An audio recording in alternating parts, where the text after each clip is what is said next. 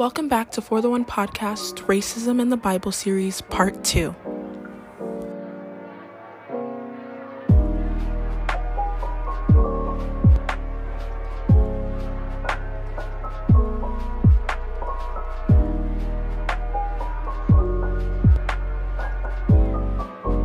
And so, kind of what I want to end on is as a result of all these things that we just talked about, we are to make disciples of all the nations. So in Matthew 28 19, it talks about this. Nations really translates to ethnos, which means people groups, and we get ethnicity from this word. So God wants every person of every ethnicity to be brought to Christ through the ministry of the church. No one else has this job. It is Christian's job, it's believers' job, it's the church's job to bring people of every nation and people group to Christ. So, we're to just talk about a lot of people are trying to, again, redirect blame and blame things other than themselves, okay? what we have to understand is what is sin and what is not. Sin is a thing a person does, it is not who the person is. So when you're talking about, oh, this person is a criminal, so they deserve to die, blah, blah, blah, blah, blah, we were all sinners at one point. And so that means we all deserve to die. And I think it's really important as Christians to stop judging and blaming the people and start pointing at the sin because God cares about the pe- person he hates the sin. He doesn't hate the person because they sin. Like that's not that's not it. It's God still loves the person. He just doesn't want them to sin anymore because in the end it's really hurting them. And of course scripture talks about that all over the place, but it's really important that when you're trying to justify people, whatever you're trying to do, always go back to the word of God and understand that sin is a thing a person does. It is not who a person is. It's important as a believer to always ask the Lord to open your eyes to sins that you might be committing. And I think like a really awesome verse um, that kind of talks about this is that, like the plank in your own eye versus like the speck in the other person's eye. Start with addressing the things that you're doing that could be better before going around and accusing people of having a speck in their eye when you have a plank in yours. We can still love and care for people and not support their sin. That's basically the main point to again kind of close this out. Racism is a sin. Sin can become cancerous and fall into other parts of your life and you don't even realize it. Before you know it, you're just a mess. It's very important that as believers, we are aware of when we are messing around the line, okay? And I think as mature believers, you shouldn't even be anywhere near the line, but um, if you're still growing, learning, walking in faith, it's important to understand for yourself what is sin and what is not sin, and always go back to the Word of God to really get those lines and that definition.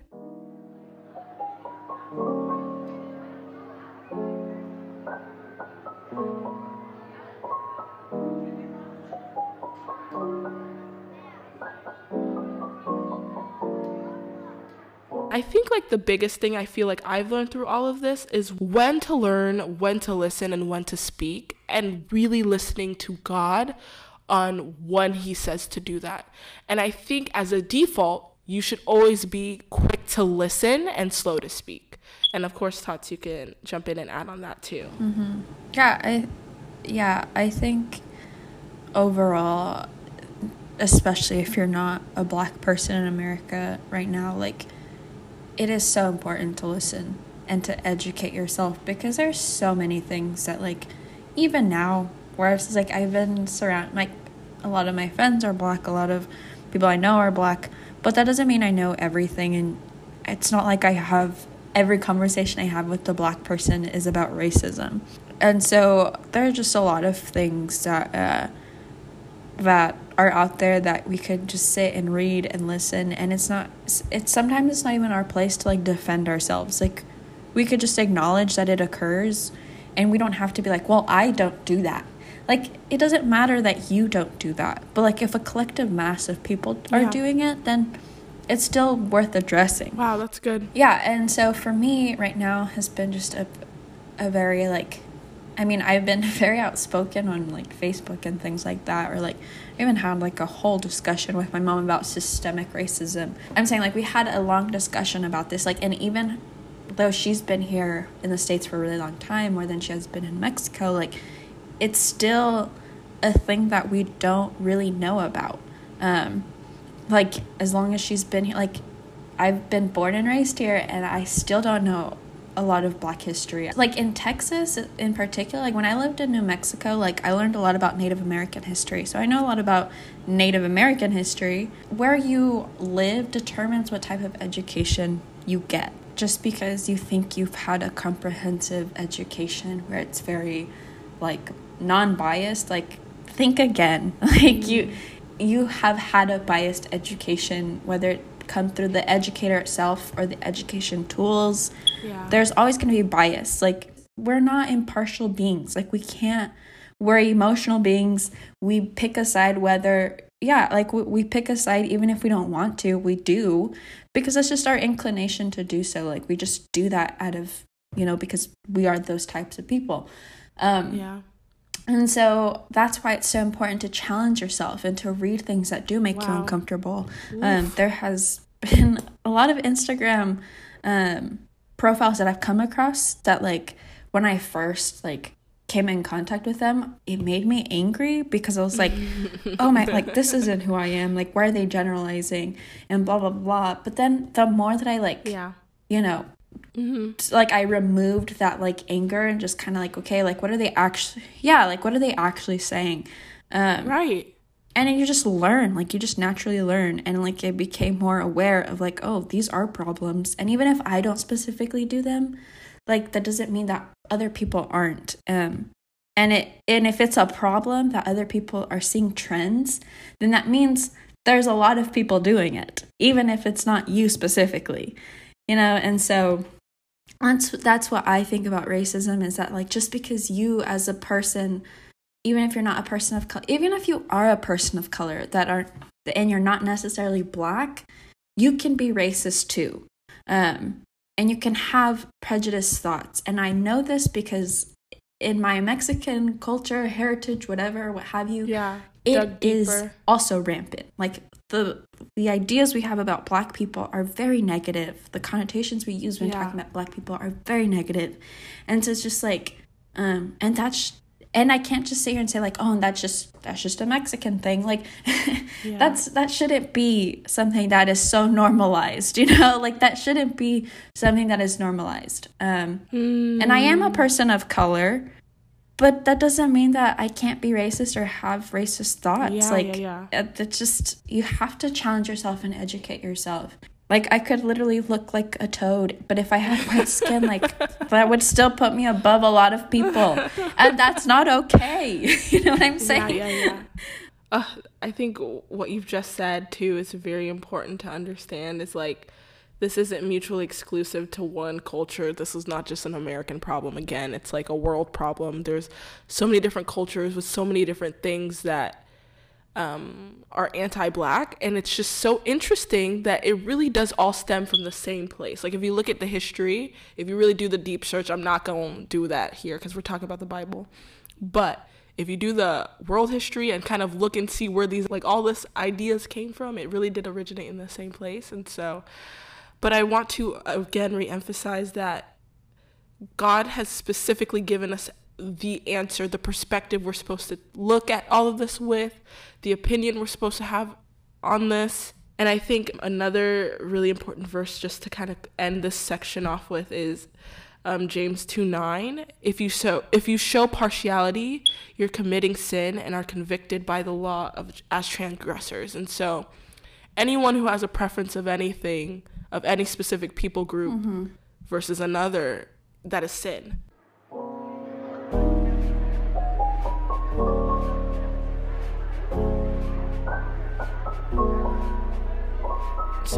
Yeah, so now we're going to move into talking about our personal experiences with racism. I'm going to invite Tots to go first, but basically, what this is just going to be is just kind of things that we've experienced, things that we've seen possibly too. Um, I'm sure that this could go on forever, you know, like we could talk about stuff like this, what we've seen online, what we've seen all over the place, but I think it's just important that you connect um, people that you know, like connect this issue to people that you know so it hits home a little harder for you guys but um, I, I encourage you guys to ask like tatiana was saying ask and listen to the people of color in your life and see what they've been through. See what parts of this they've experienced so that you can get a new perspective and stop thinking that this is just like a one person problem or something like that that this doesn't affect you or the people that you're around because i am almost 100% sure that you know somebody closely who's dealt with some sort of some form of this um, some form of racism so yeah tots if you'd love to go first and then i'll go after you it doesn't have to be long Right. whatever whatever you're feeling willing to share Right. So, like I said, I've mentioned several times throughout this podcast, I am white. I'm a white Mexican American. And if I wanted to disassociate myself from my Mexican culture, I very well could because I could pass off as just a random white American. Um, obviously, like that is not what I do. I'm very open about my my ethnicity. Um, and I love my ethnicity and my heritage. Uh, but for me, like my experience with racism obviously is never directed at me. Uh, like I've never been part of a, you know, a microaggression where it was like, oh, like, you know, you're pretty for a white girl.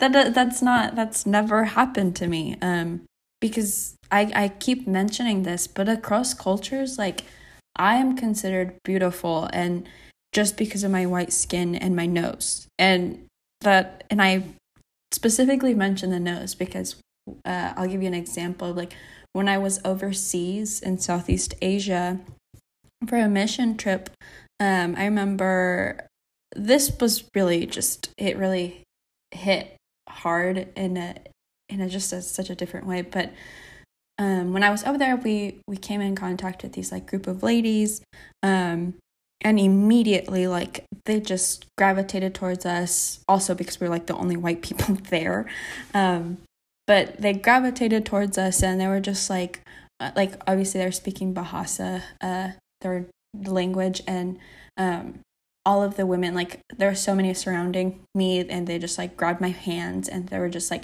they touched my nose and they're like cantik cantik cantik and cantik in bahasa uh, means beautiful. So uh they were just saying like you're so like our translator was just saying oh they think you're so pretty they think you're so pretty and they would like touch my nose because like it was smaller than it wasn't flat like their noses or like they had darker skin obviously because they're clo- like they just have more melanin and they're like a lot of them would wear long sleeve shirts or you know have bleaching creams and like because they would want their skin to be lighter. And like it just hurt my heart because it's like you have all these beautiful women in their own respective right like looking at me and thinking like that I am the definition of beauty because of my white skin and my small nose and like yeah. that was just so like it broke my heart because it was just like again just tying back to like we were all made in the image of god. Like yeah. it just hurt to see that especially on a mission trip. Yeah like they just didn't they didn't see their beauty. And because this I, this Yeah. cultural idea that they're they're not good enough um and and obviously just like a much deeper there's much deeper roots there. But like yeah like i said like that has been a constant um thing for me is just saying like i've carried this Yeah. guilt of like like also just wanting to be more mexican looking i guess i mean if you look at me and i tell you i'm mexican you can see it but it's still like i feel guilt almost as if like i don't relate to like my darker you know people Yeah. who have experienced so many different things um yeah. and and I only speak to like the beauty part because it's just like I'm not here trying to be like I'm conceited and blah blah blah, but but that's just like there are a lot of other instances, you know. But it, it's just that one is what comes to mind the most because that was the most striking, and it and it was like I can't change what I look like, yeah and other people can't change what they look like, but they shouldn't have to feel so like not I don't know what the right word is, but just so bad in their own skin that they feel like they have to go as far as using bleaching creams, you know? Like that makes that makes me sad. Yeah. Um, so yeah very um eye-opening experience to say the least.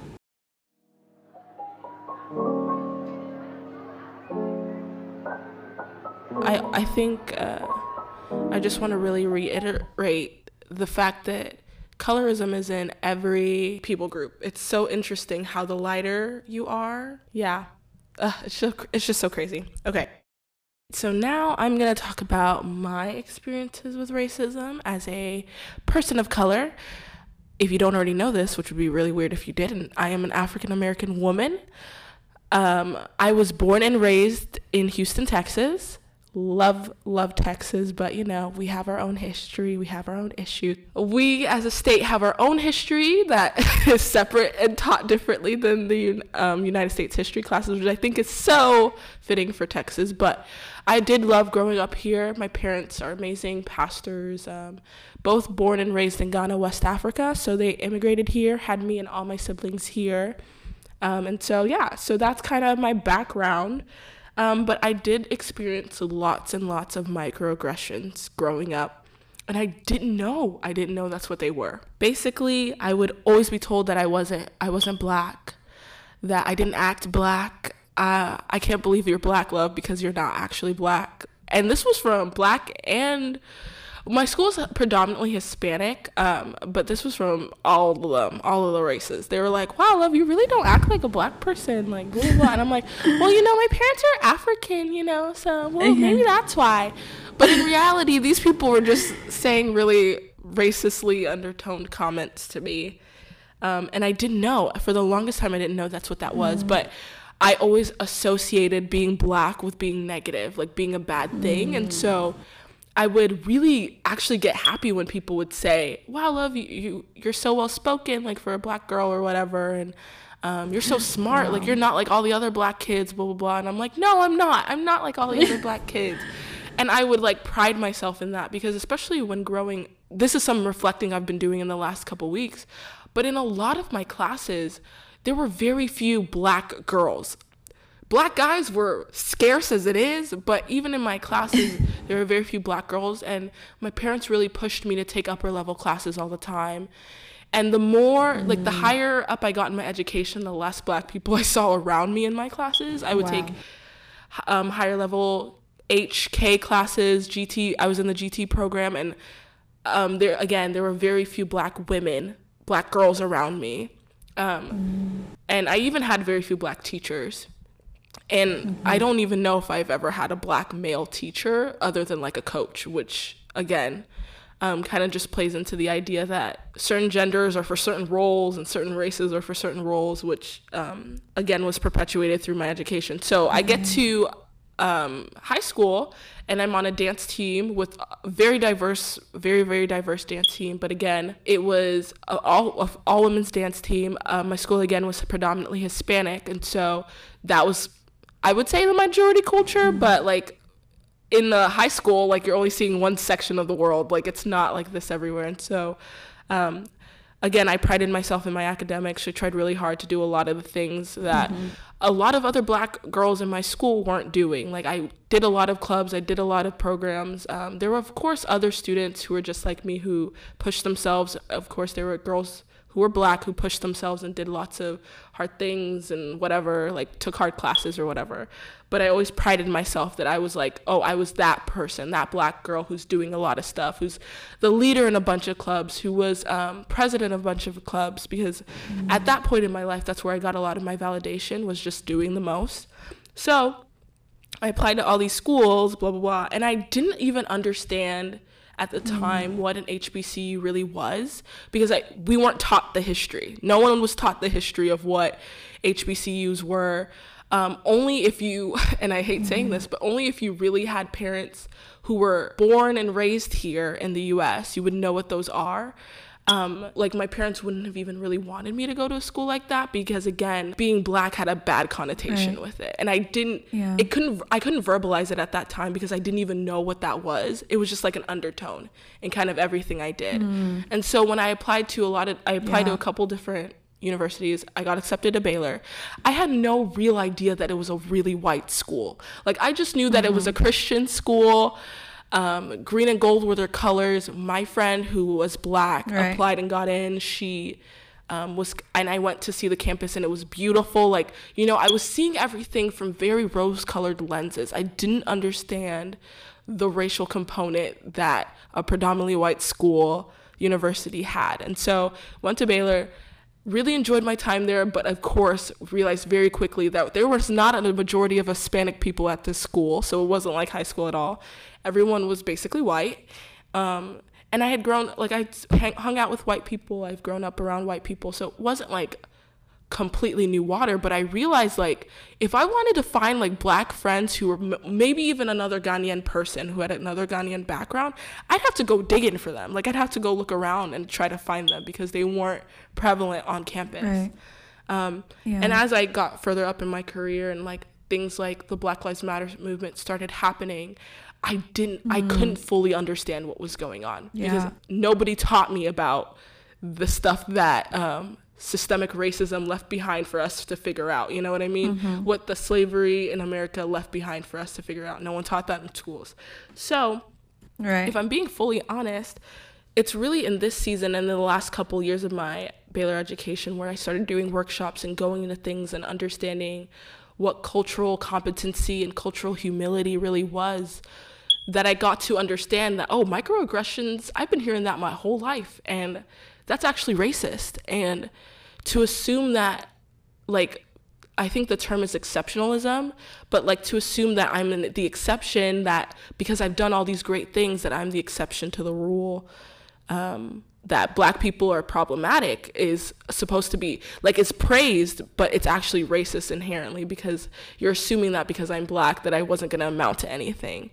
I learned I had to learn how to love my skin. I had to learn how to love my hair. But I'm still learning to love it because of how right. inherent this yeah. undertone of black uh, skin isn't as beautiful, black hair isn't as nice. Um, that I've been mm. dealing with my whole life that I didn't even know. Yeah. And that's the thing that I really want to echo out to people is awareness. Is that if you're not aware of the way these things are affecting you, it's not going to show mm-hmm. up until something bad like George Floyd's death happens. You know what I mean? Like, right.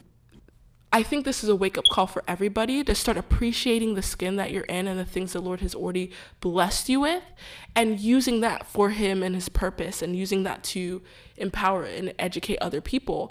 Like now I can really talk about what it looks like to love my skin and love my hair and love my heritage because the Lord has given me opportunity to really dive into that part of myself, but also see what happens when I don't love that part of myself, you know.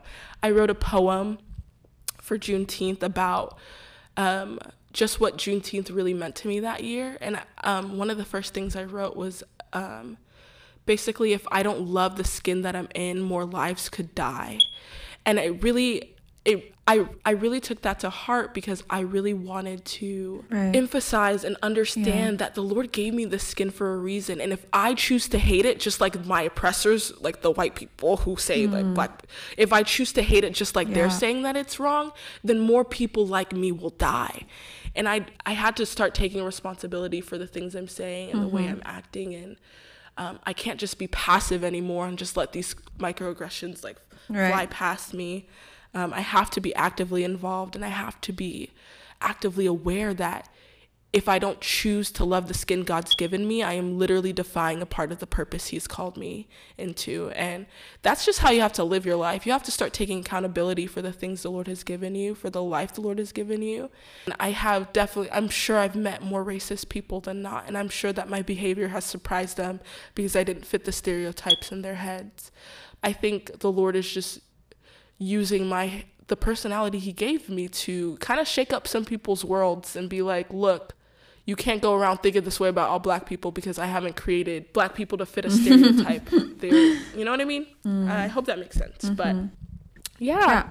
I think that was very beautifully said. And and I will say too that like our experiences in terms of just like race race and ethnicity mm. are slightly different because we're first generation Americans. Oof. Um and I think like that is like our parents came here to this country so that we would have better lives so yeah. that they would have better lives yeah. and so their idea of like racism and any fault in yes, this country yes, yes. kind of goes over their head mm-hmm. because to them like this was a dream wow. and it is good you know and i think that like that is so so when good. i had a conversation with my mom about systemic racism she was so like quick to say like I don't think it exists. Like I don't think it exists.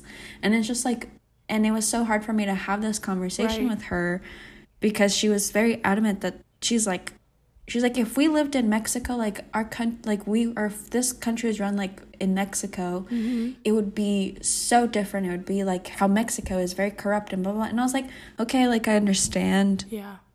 like because mexico unfortunately is very corrupt and the justice system is not like our justice system and even if it is very corrupt in its own way it's still substan like there's still some substance of justice within our system Yeah.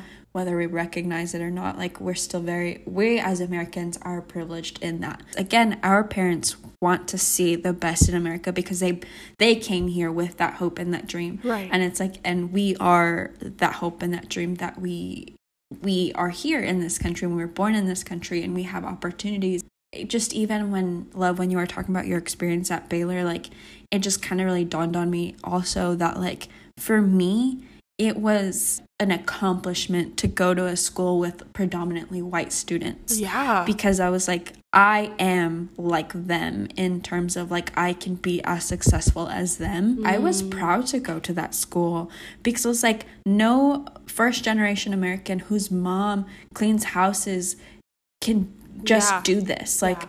paying this expensive tuition and the fact that I graduated in 4 years and Yeah. did all the things that I did at Baylor like to me was an accomplishment and I won't like and I I do love Baylor and I I even it could be diverse, it could be better Yes, obviously, but to me like it meant so much because I proved to everyone as well. Like kind of how like you were saying about like you weren't a statistic, you weren't you didn't fit that mold that people were trying to put on you like Yeah. I've also felt that pressure of like I have to Mm-hmm. prove I wanted to prove that like I wasn't going to be uh, subject to teen pregnancy. I wasn't going to drop out of high school. Like, I wasn't going to live off welfare.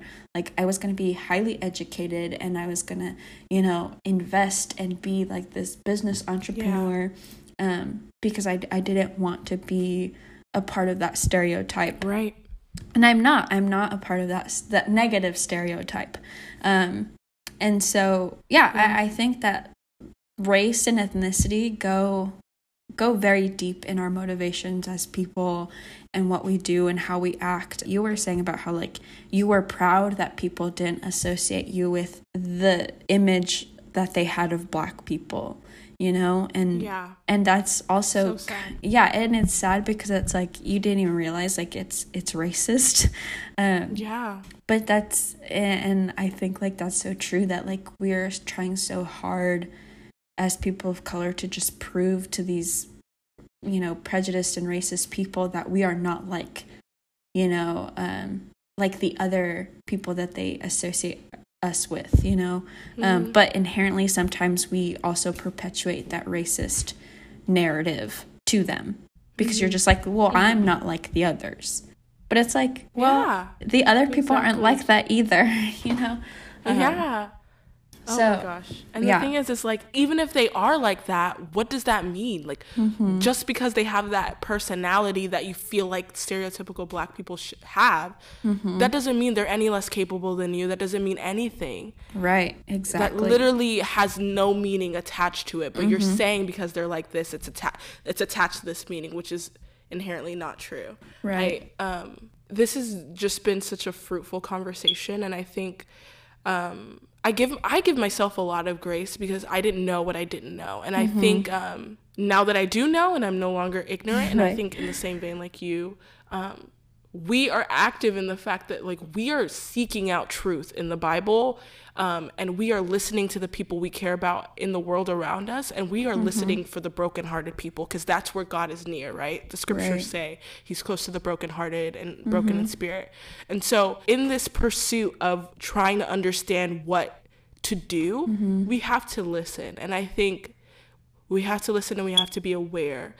We are perpetuating the idea of racism in this country Right. but also how um, we can choose to end like it ends now we can choose to raise our kids and teach them like look yes there are going to be people who treat you this way because they have these prejudgmental thoughts but in christ you know we are one and he gave us our background and our heritage for a reason Right. and a purpose and it's beautiful everything the Lord gives, it's good.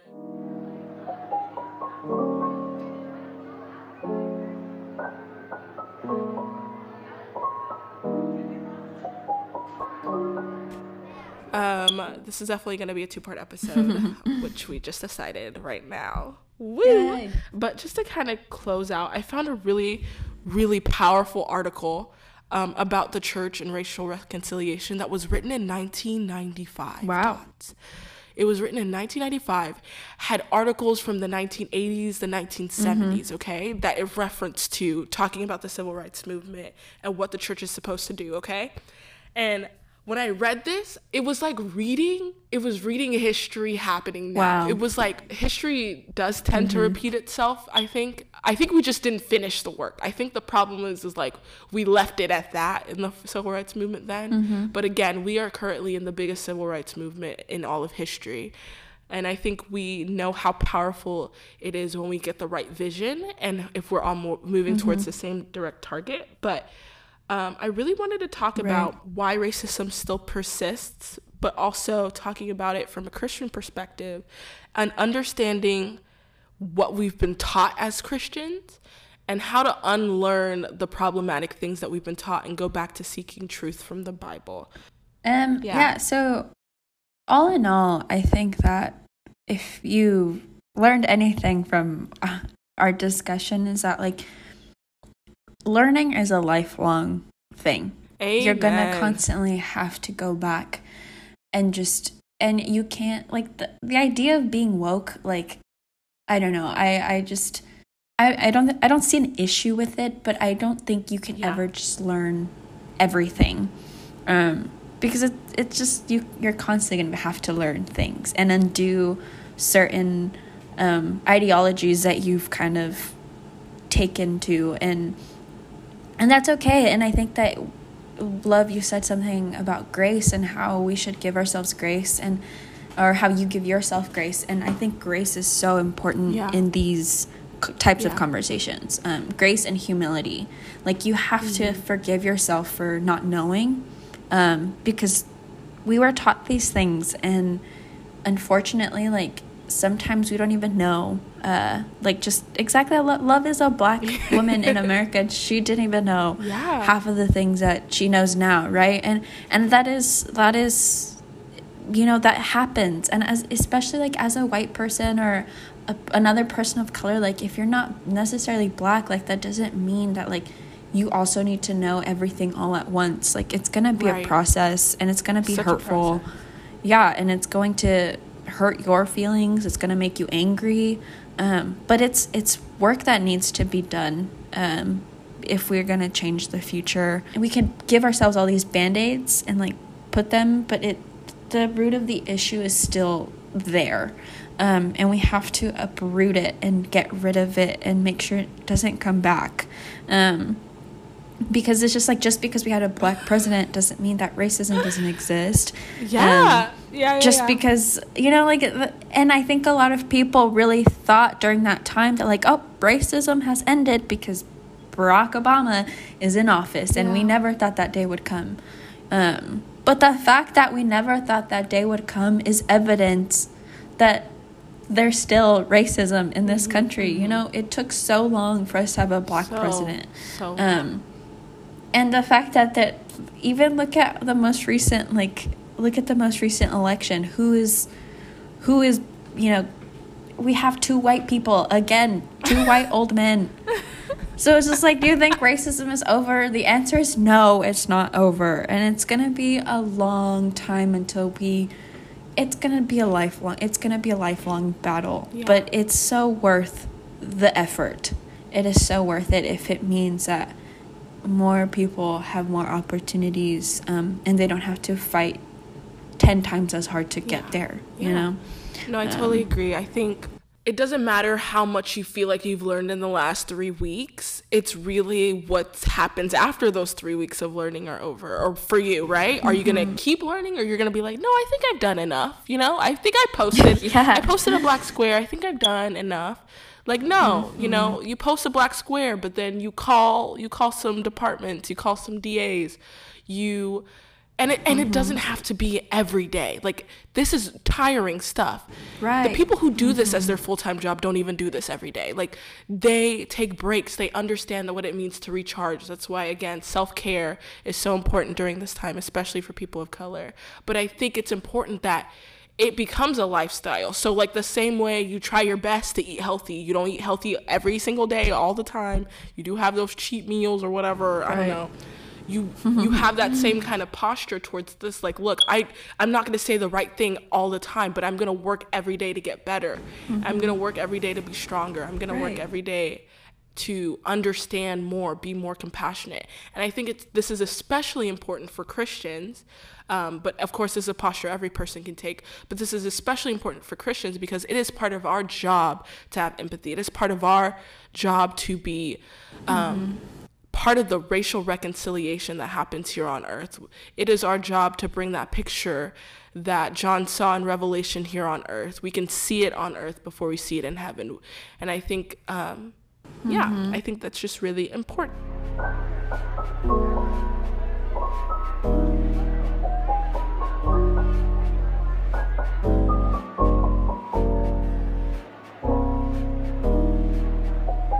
I also really wanted to talk and you talked about this already, Tots, about learning to be comfortable with being uncomfortable. Like you should always have a life mm-hmm. that is slightly uncomfortable. If you're ever just super comfortable, like you can right. predict what's gonna happen every day, you're probably like not doing um, you're not doing yourself a, a good service. Like you should be always strive like always mm-hmm. pushing yourself for more. Like it's okay to have like again self-care like being able to relax, recharge, or whatever. But I think it's really important that um, you also are pushing yourself to dive deeper, understand the Word of God more, but understand the people that you're serving more as well.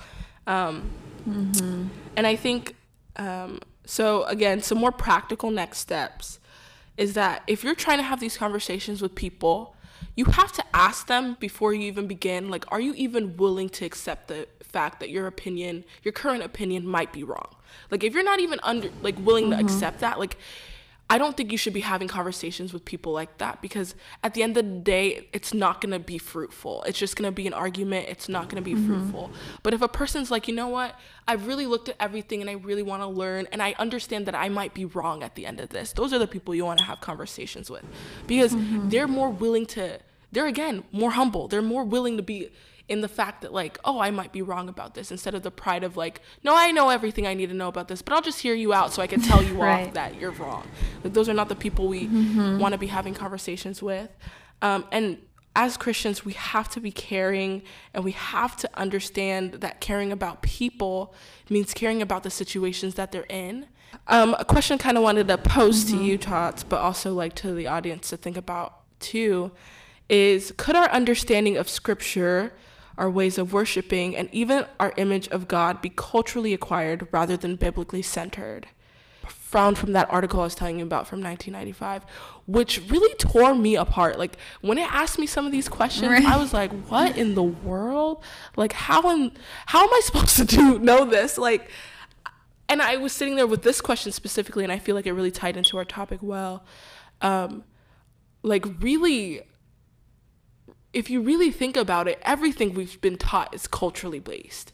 And even the way we view scripture and we've been taught the things of God has been in our culture, not necessarily from the immutable word of God. And so mm-hmm. I'm going to hear your thoughts on this. Yeah, I think it is absolutely true that, you know, our culture shapes the way that we view God um, and the word of God in particular.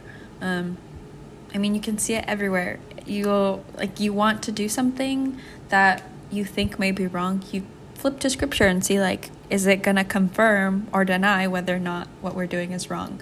Um, in particular, like Jesus, we view as a white man, a white American man, and Jesus was not a white American man. Um, we have to and like whether or not his skin color was lighter or darker what have you culturally he was middle eastern. Um and we have to yeah ethnically yes. Um and that is something we have to keep in mind that like a lot of these things especially within the bible like this obviously like like love had mentioned i was a religion major so i studied this stuff. But culturally like this word of god like you have to understand the culture in order to understand how radical some of the stuff uh, that's in the bible really is um, like we we talk about like jesus and the samaritan um, and how like the Samaritan was taken care of despite the Jewish people not like hating the Samaritans. Jesus was just basically saying like it is about the person not about what they represent to you. Like it is not about what you think about them that matters. It is about them, you know. Um and I think like when we see stories like that or hear stories like that within the Bible, we have to understand the context of it and then recognize like that is what God is saying. Um, in particular, like Jesus in this point, like what he says is so profound because there was such division um, within the people groups within the Bible. Like there was so much division constantly, whether it was between Jew and Gentile, women and men. Um, all over the place. Like you see like different tribes, war, whatever it is. Um, there's so much division within the Bible, but the whole, yeah. you know, part of that so makes much. this so beautiful is that like Jesus ties all of that together. You know, God ties all of that together, and still there is importance, and there's a message here that God surpasses all those divisions. You know, His love surpasses all those divisions. Um, and I think like the distinctions aren't cease from existing. Like the distinctions are there, but the divisions don't have to be. Yeah. No, I agree. Like you can be a diverse yes. church without making it a divisive thing. Like you don't have to be clicky. exactly like right. Like you don't and and that is what I think makes the Bible so special and unique is that like and people take it out of context all the time, yeah. which is so unfortunate because like there's so much beauty and culture within this within this word um, and so when you really understand the culture within the bible you really start to see the characteristics of god and like and that is how you don't take god's characteristics out of context kind of just going back to like our understanding of scripture ways of worshiping an image of god be culturally acquired that is the answer is yes. Um, if that I didn't make that clear, the answer is is yes because it also goes back to like how we spend time with God. Like, are we only listening to sermons? Are we only listening to podcasts? Are we only, you know, or are we also looking and doing our own research? Mm-hmm. Because again, those things are biased. Those things are going to, like, the information that we get from other people are going to have their their taint of understanding like whatever they're thinking that is how they're going to present it to you and if it's someone who isn't culturally aware or isn't um, very mm.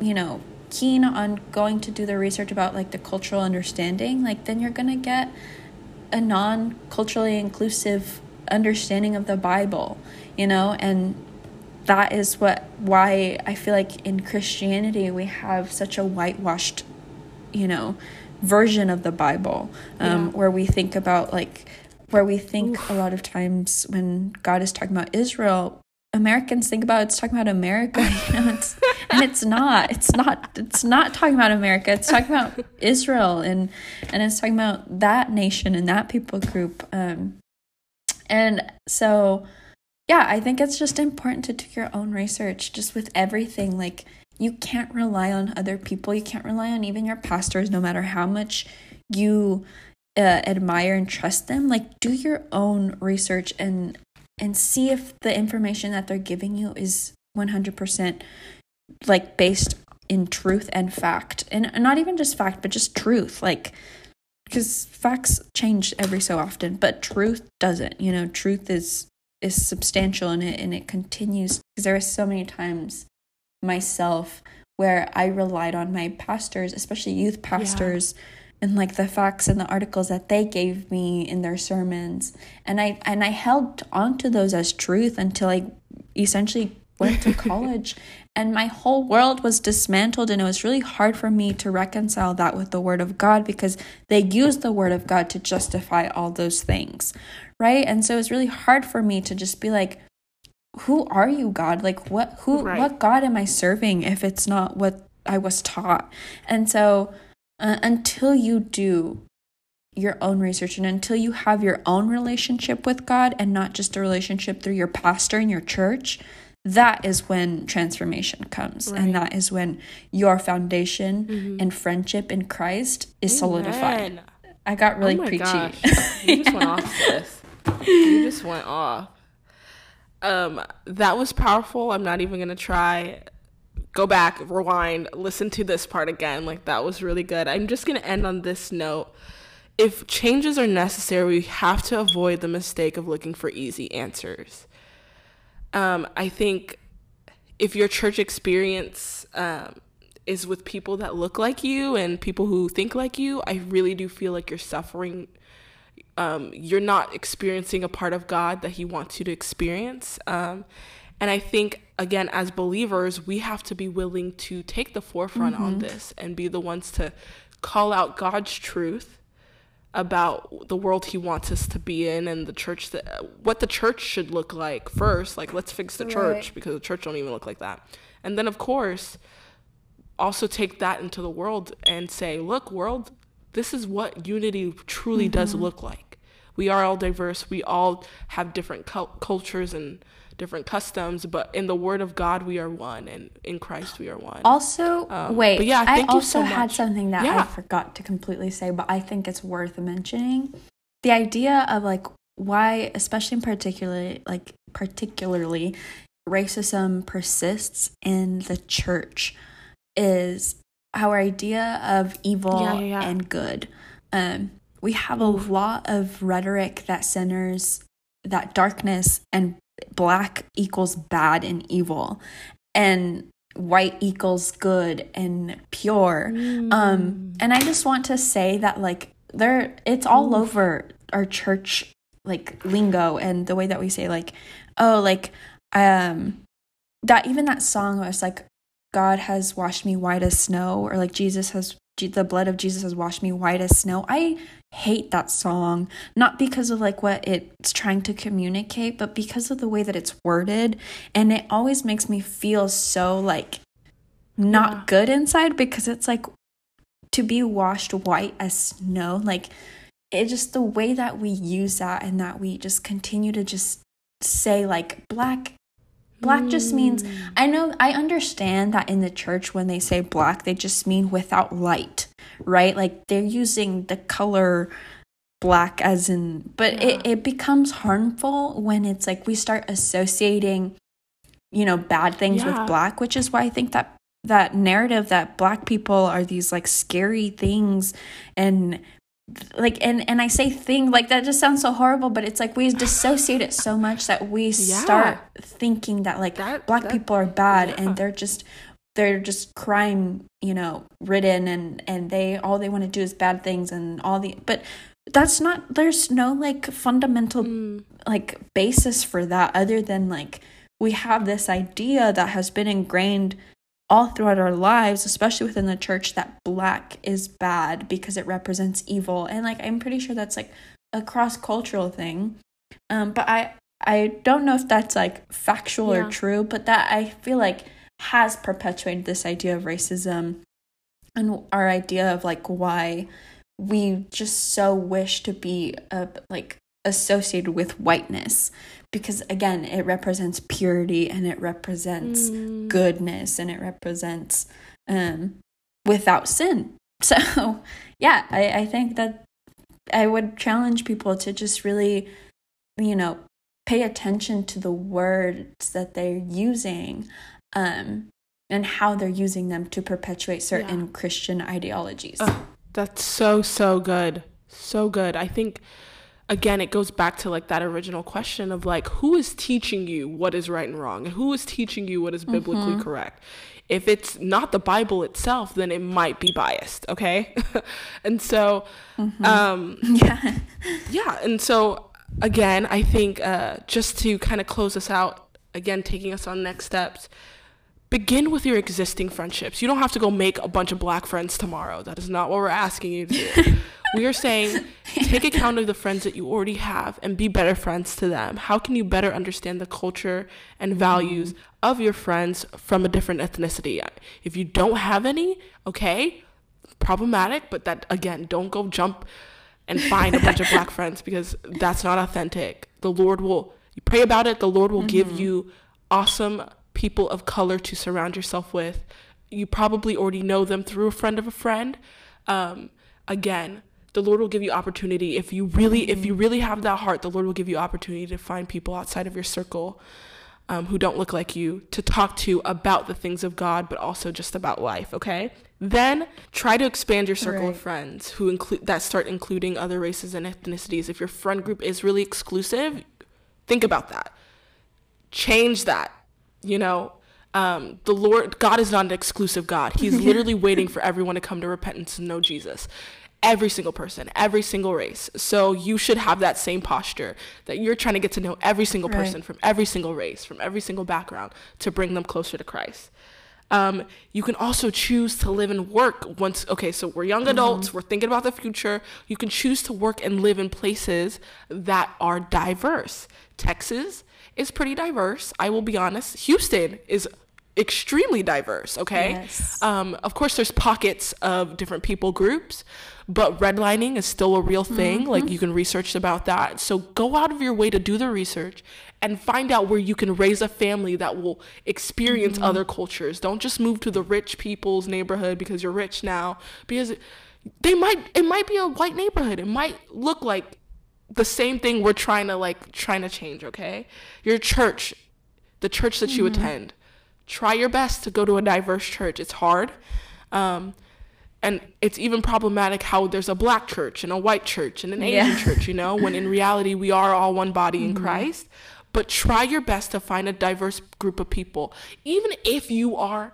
a white family maybe go to the black church every other week like or once a month mm-hmm. you know or like whatever you and your family feel comfortable doing serving there helping out with functions because it's important to you expose your children to people who don't look like them so they're not afraid of those people when they're older yeah. like mm-hmm. they don't begin to adopt these stereotypes that these people are weird or bad or different mm-hmm. you know what i mean no everyone is created in the image of god and so if you start with that then and expose your children to people who are different but also made in the image of God, they'll begin to again not adopt these racist mm-hmm. mindsets that are so easily um, adopted. And I, and I want to re- emphasize that if you're not actively anti-racist, if you're not actively looking to condemn racism, then it's going to get stuck on your hands. It's going to get, you're going right. to breathe it in. You're going to see it. You're going to mm-hmm. allow it to pass you by and you're not going to call it out.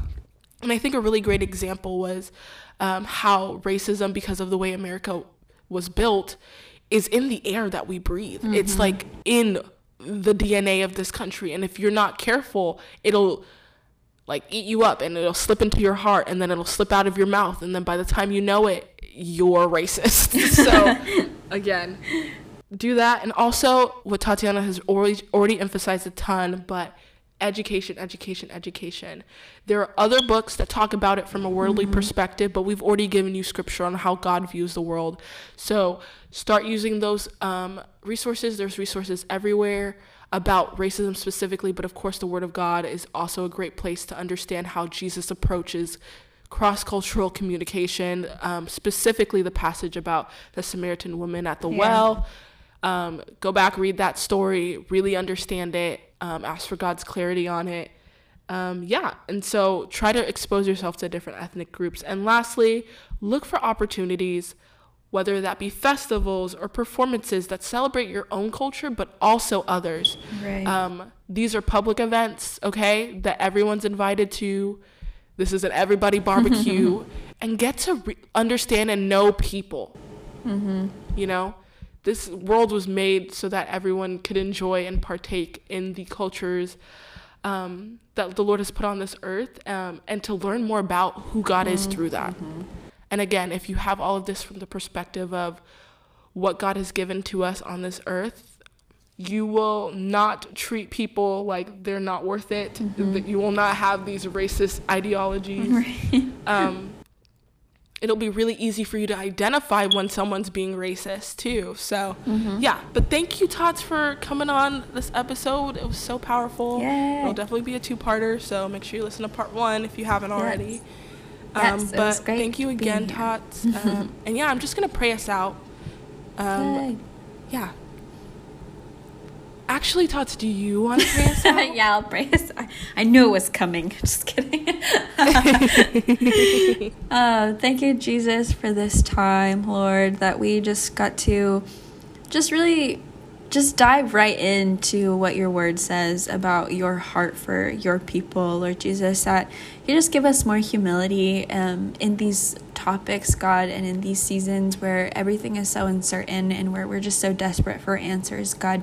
I pray that you give us grit and strength to just keep going and keep fighting um, for truth, God, and that you just give us the wisdom to see your heart and where your truth lies, God, uh, that we can decipher the right and the wrong in the best way, God, and not so uh, just succumb to divisiveness, Lord Jesus, and that we just approach every situation and conversation with grace and humility, God, and that you just keep showing us and keep um, revealing to us your heart, Lord Jesus, within these times of of just uh, just so much brokenness and and sadness, God. Um, that you just restore our vision for your people, Lord, and that you just continue to to love on us and show us your grace because we need it every single day.